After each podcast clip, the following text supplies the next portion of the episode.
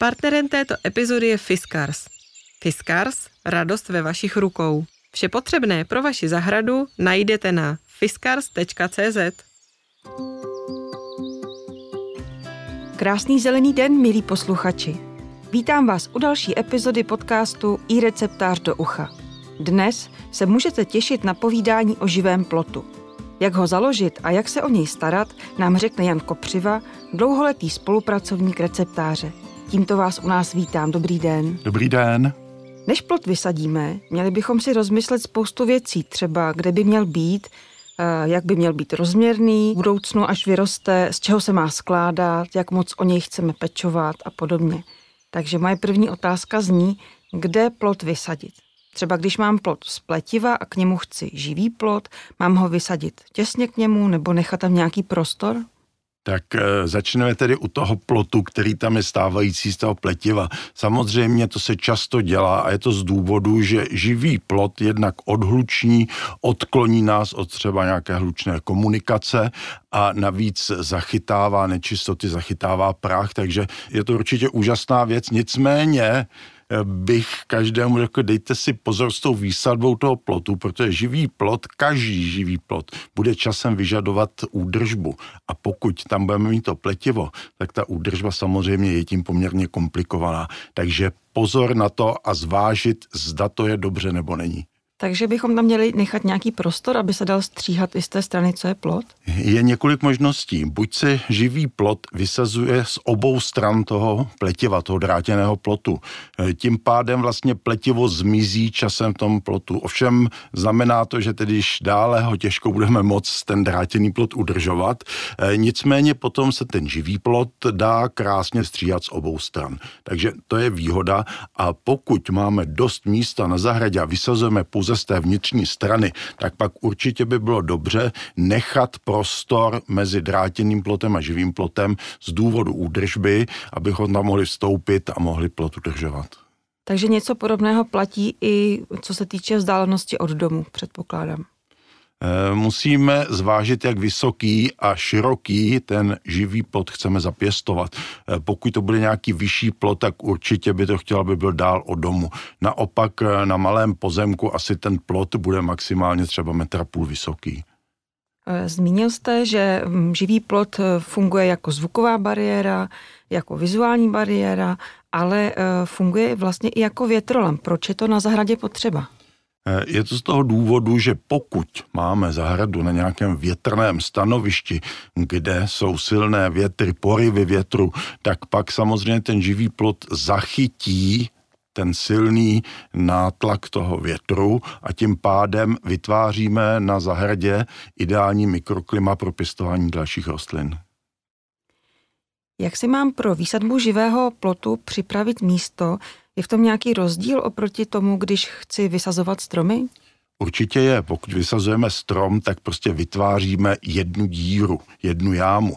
Když budeme vysázet živý plot, tak my vlastně musíme zpracovat celý pás, kam budeme ty rostliny vysazovat. Eh, tady je dobře tu zem důkladně zpracovat, rozdrtit případný drn, přidat třeba kompost nebo kvalitní zem a samozřejmě můžeme i přidat vhodné hnojivo. Dneska jsou hnojiva přímo i určená na keře v živých plotech. Takže takový pás si důkladně připravíme, půdu zpracujeme, předtím, než začneme se samotnou výsadbou. Potom ta samotná výsadba opět záleží na tom, jaké používáme rostliny, jaké keře tam budeme dávat, zda budeme chtít mít ten plot co nejdřív hustý, tak pak se doporučuje výsadba dvojpásu a ty rostliny se vždycky sází v tom druhé řadě do mezery té předchozí řady. Takže tam samozřejmě ta spotřeba rostlin je podstatně větší a pokud sázíme živý plod do jedné řady, tak zase je můžeme dávat, ale zase záleží na druhu, na výběru rostlin eh, blíž k sobě. Eh, nicméně při té samotné výsadbě musíme pro každou rostlinu vytvořit jámu.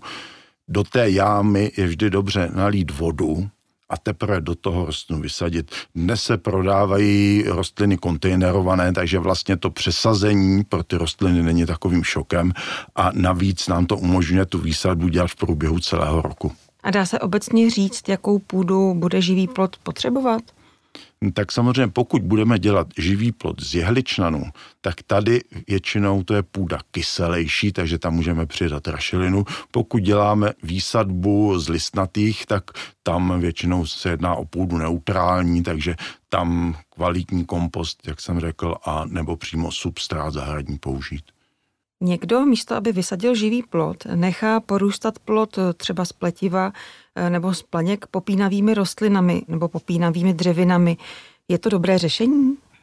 Tak to je teda otázka. Eh, pokud máme plot z pletiva, které je ošetřené tak, že nevyžaduje další údržbu a roky na ní nemusíme sáhnout, tak pak určitě to řešení dobré je. Používají se na to různé rostliny typu přísavníků, které rychle ten, prospor, ten plot porostou. Nicméně také i zde je nutná údržba. I zde to bude muset stříhat a udržovat, takže myslet na to.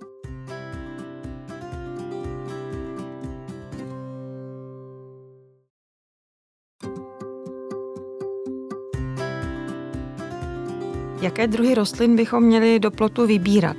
Máme třeba zůstat u toho, co je u nás původní, nebo můžeme sáhnout i po něčem exotičtějším, jako třeba bambus? tak já tedy se vždy přikláním vysazovat to, co v dané dokonce lokalitě je typické. Tím ten živý plot nepůsobí násilně, je tam přirozený. Záleží teď na tom, zda chceme použít jehličnany nebo listnáče. Já osobně mám tedy radši, ale to je jen můj osobní názor, listnáče. Z těch listnáčů se mi zdá ten živý takový hezčí. Samozřejmě někdo bude namítat, že z toho padá na podzim listí a musí se odstraňovat, takže sáhne po jehličnanech. Je to opravdu na volbě každého, co si vybere. Já bych možná ještě zmínil jednu věc, že živý plot může být i takový přirozený živý plot. Pokud máme velký pozemek, úsek, tisíc, dva tisíce metrů, tak se dá oplotit přírodním živým plotem. Tam potom ta údržba je jednodušší, tam opravdu jenom se stříháváme to, co by nám šlo třeba do cesty nebo na dosun do pozemku a jinak se ten plot nechává volně růst, takže to vytváří jako takový přírodní vlastně remízek a to bych samozřejmě, pokud ta možnost je podporoval, protože tím podpoříme i hnízdění ptáků, mohou se tam zajíci do toho schovávat a samozřejmě i drobný hmyz, užitečný hmyz, tam má úžasné útočiště. Třeba takhle si dovedu představit nějaké růžové keře, které nebudeme stříhat podle pravítka, ale necháme je tak nějak přirozeně rozrůstat. Přesně tak. Eh, u takových plotů se dá udělat i směsná výsadba, kde použijeme třeba dva, tři druhy keřů. Nikdy je nesázíme pravidelně, dáme třeba pět od jednoho druhu, pak deset od druhého, prostě tak, aby to opravdu působilo přirozeně a je to velice zajímavé a navíc zde můžeme dosáhnout i toho, že nám to postupně pokvete, takže ten živý plot opravdu může být nádherný. Ještě se vrátím k bambusu. Já jsem slyšela, že když se bambus uchytí, tak je potom velmi těžké se ho zbavit. Přesně tak. Já bych tedy bambus neživý plot úplně nedoporučoval, protože bambus záhy by nám dokázal zaplevet celou zahradu a udržet ho pouze v tom prostoru, kde vlastně jsme ho vysadili, je velice těžké. Byť by tam mohl třeba působit velice dekorativně a přímo exoticky, ale varoval bych každého před bambus, pokud zaplevelí zahradu, tak pak se ho zbavit je velice těžká věc. A jak se tomu dá předejít? Dá se, dá tam nějaká zábrana? Zábrana se tam dá dát samozřejmě, ale počítáme do hloubky minimálně půl metru i víc. A musíme zvážit tedy jaksi finanční nákladnost, protože buď by to musí být nějaké betonové desky, dnes i plastové samozřejmě desky, to všechno je možné tam dát, ale vždy zvážit to, zda to za to stojí. Při zakládání živého plotu bychom měli myslet i na to, že na podzim opadá a nebude tak pěkný, i když vy tomu třeba dáváte přednost, Dá se udělat i z jehličnanů nebo stále zelených neopadavých druhů a z kterých uh, se dělá nejčastěji? Samozřejmě dá se to udělat, ale já bych třeba vyzdvihl na živé ploty svídu. Je to, jsou to keře, které mají červené nebo žluté dřevo a takže i po opadu a celou zimu jsou velice nádherné, působí velice krásně a není důvod tedy se obávat toho, že to je nevzhledné. Naopak je to velice zajímavé, velice pěkně to vypadá, kor, když třeba na zádu napadne sníh. Samozřejmě pokud by to někdo chtěl mít zelené celoročně, tak pak bych doporučil především jehličnany. Co mám udělat, když mi jeden keř třeba odumře?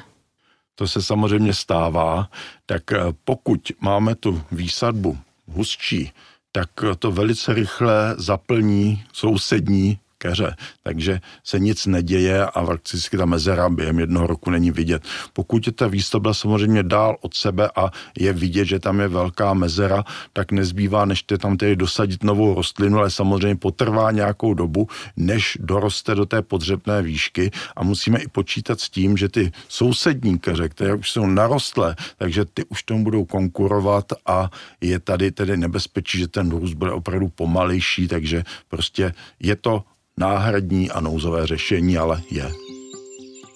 Partnerem této epizody je Fiskars. Fiskars – radost ve vašich rukou. Vše potřebné pro vaši zahradu najdete na fiskars.cz. Které druhy rostou rychle a které naopak pomalu a jaké to má výhody? No, tak eh, záleží na tom. Pokud chceme ten živý plot opravdu mít rychle, tak já bych tady třeba vybral takzvaný turkestánský brest. To je velice rychle rostoucí listnatá dřevina, která dokáže za rok udělat přírůstky desítky centimetrů a za dva, za tři roky máme ten plot přesně tak hustý a vysoký, jak ho požadujeme.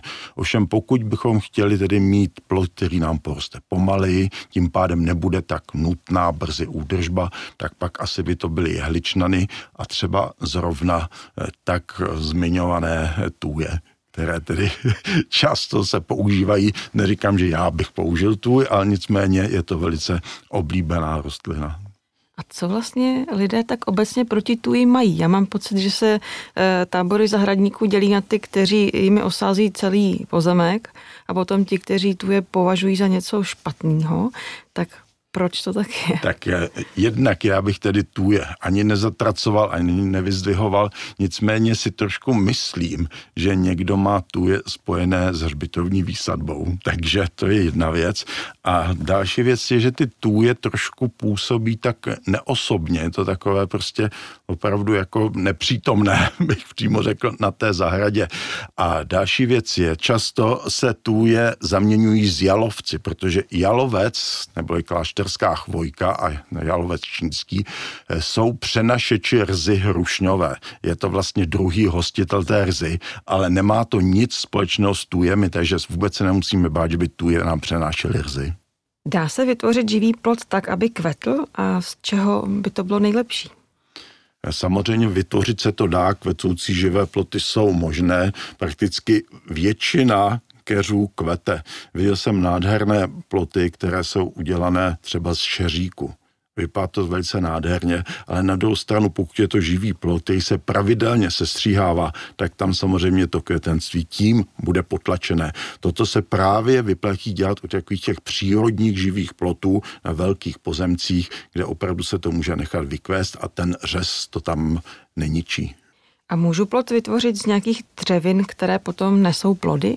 Ano, samozřejmě dá se to udělat i z plodících věcí. Viděl jsem krásné živé ploty udělané z kanadských borůvek třeba. Vypadlo to velice zajímavě, eh, je to také krásné, ale ta údržba tam je o to větší, o to nutná. Samozřejmě musí se tam dodávat i výživa, protože bez výživy by to samozřejmě neplodilo. Jak se mám o živý plot starat v prvních měsících a letech a jak potom později? Je třeba ho hnojit?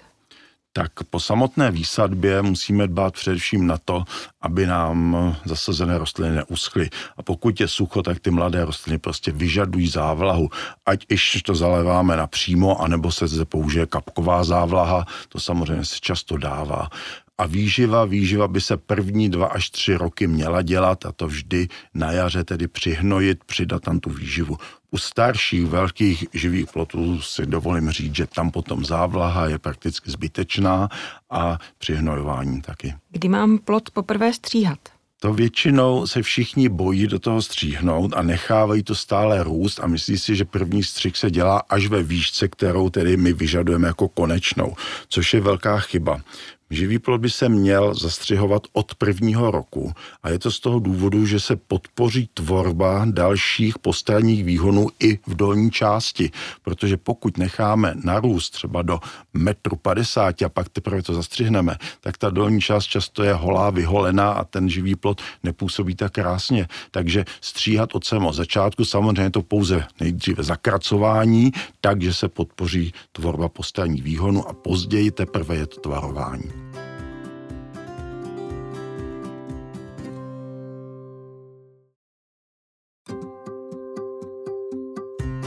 Jak mám správně při stříhání postupovat? Jak se na něj mám připravit? Jak to mám udělat, aby plot nedopadl, jako když ho stříhali Laurel a Hardy nebo i Voskovec s Verichem ve filmu Hey Rope? ano, plotostřižna, tak tam potom samozřejmě to jde k tomu, pokud netrefíme tu požadovanou rovinu. Doporučil bych určitě natáhnout si provázek, abychom měli všude stejnou výšku a začínáme stříhat nejprve horní část, neboli zakrátíme na potřebnou výšku a pak teprve zastříháváme ty boky. Eh, měl by se živý postříhat tak, že v dolní části bude o něco širší než té horní a je to z toho důvodu, že se zpřístupní eh, průchod světla a slunce i do té dolní části a vlastně celá rostlina bude dobře vegetovat, takže vždy nahoře nepatrně uší než té dolní části. A čím mám plot stříhat? Jak si mám nářadí vybírat? tak eh, naštěstí dnes je ten výběr ohromný a já bych vždy doporučil, pokud máme plot malý, v délce třeba do 10-15 metrů, tak tady si myslím, že bychom vystačili s ručními nůžkami na živý plot, ale pozor, musí to být opravdu nůžky na živý plot, protože normálními nůžkami to bychom přišli asi o ruce, ale kvalitní nůžky na živý plot jsou dnes k dispozici, dokonce mají teleskopické rukojeti, takže se s tím opravdu velice pěkně pracuje pak to vždy chce vzít normální nůžky a když nám někde něco vyčnívá nebo se nám něco nezdá, tak to dostřihnout, doupravit. Pokud ovšem máme živý plot velký, delší, tak tady asi bude na místě použít eh, motorový plotostřih a dnes stále více do obliby se dostávají eh, akumulátorové plotostřihy, kterými se velice dobře stříhá a jsou samozřejmě i lehčí než ty motorové. A jak jste zmínil, jsou nástroje, kterými se stříhá na hrubo a potom jsou nástroje, kterými se udělají detaily. Jak je to u těch motorových? Ten motorový vlastně nahrazuje nůžky na živý plot z důvodu rychlosti a snadnosti řezu. Potom vždy i po tom motorovém se musí plot projít a malými ručními nůžkami dostřihnout, protože vždy někde něco vyčnívá, trčí nebo není tak, jak jsme si představovali. Můžeme si práci s nůžkami nějak ulehčit? Třeba eh, když stříháme plot vysoký, tak jestli jsou nějaké nástavce nebo jestli jsou nějaké lehčí nástroje, protože když to mají stříhat ženy, i ženy stříhají živé ploty určitě, tak no, toho tolik neunesou. Tak jestli jsou nějaké varianty i pro ně. Já bych vždy dělal živý plot tak, abychom ho mohli snadno a lehce obsloužit ze země lézt někde po žebřících je poměrně velké riziko a ty úrazy jsou také značné. Takže se snažit dělat živý plot tak, abychom na ně dosáhli ze země a pokud jsme nuceni dělat živý plot vyšší, tak potom samozřejmě jsou k dispozici takzvané teleskopické plotostřihy. To jsou vlastně akumulátorové nebo motorové plotostřihy, které jsou na tyči a navíc ta horní část té lišty se dá nahnout do určitých úhlů tak, jak potřebujeme. Vždy ale tento plotostřih má kratší lištu, než třeba když máme plotostřih motorový. Aby se s ním dalo líp manipulovat. Lépe, aby se s tím manipulovalo a přece jenom držíme to do výšky, takže vždy ta váha nějaká tam je. A jak si mám to nářadí vybírat? Jak poznám nářadí, které mi vydrží a které mi nevydrží? U výběru nářadí bych se vždy soustředil na značkové věci. Eh, na trhu je celá řada napodobenin, ať už to je teda Ázie nebo od někud jinut a tyto napodobeniny často jsou takové jednoúčelové. Ta cena samozřejmě podstatně nižší. Eh, toto nářadí nekupujeme na jednu nebo na dvě sezóny, takže tady bych do toho zainvestoval, koupit kvalitní nářadí, značkové nářadí, navíc je zde záruka zajištěna, takže potom to nářadí nám bude opravdu dlouho fungovat. A to je pro dnešek vše, milí posluchači. Teď už víte, jak založit živý plot a jak se o něj nejlépe postarat. A to vše díky našemu dnešnímu hostu Janu Kopřivovi. Děkuji za zajímavý rozhovor. Také děkuji, naschledanou. Pokud vás zajímá vše kolem péče o zahradu, navštivte náš web ireceptář.cz. Pokud byste chtěli s něčím poradit, pošlete nám svůj dotaz na adresu poradna-ireceptář.cz a my vaše dotazy v některé z dalších poraden podcastu i receptář do ucha rádi zodpovíme. Těším se, až se tu za týden opět uslyšíme a ať vám to roste. Tuto epizodu vám přinesl Fiskars. Fiskars, radost ve vašich rukou. Vše potřebné pro vaši zahradu najdete na fiskars.cz.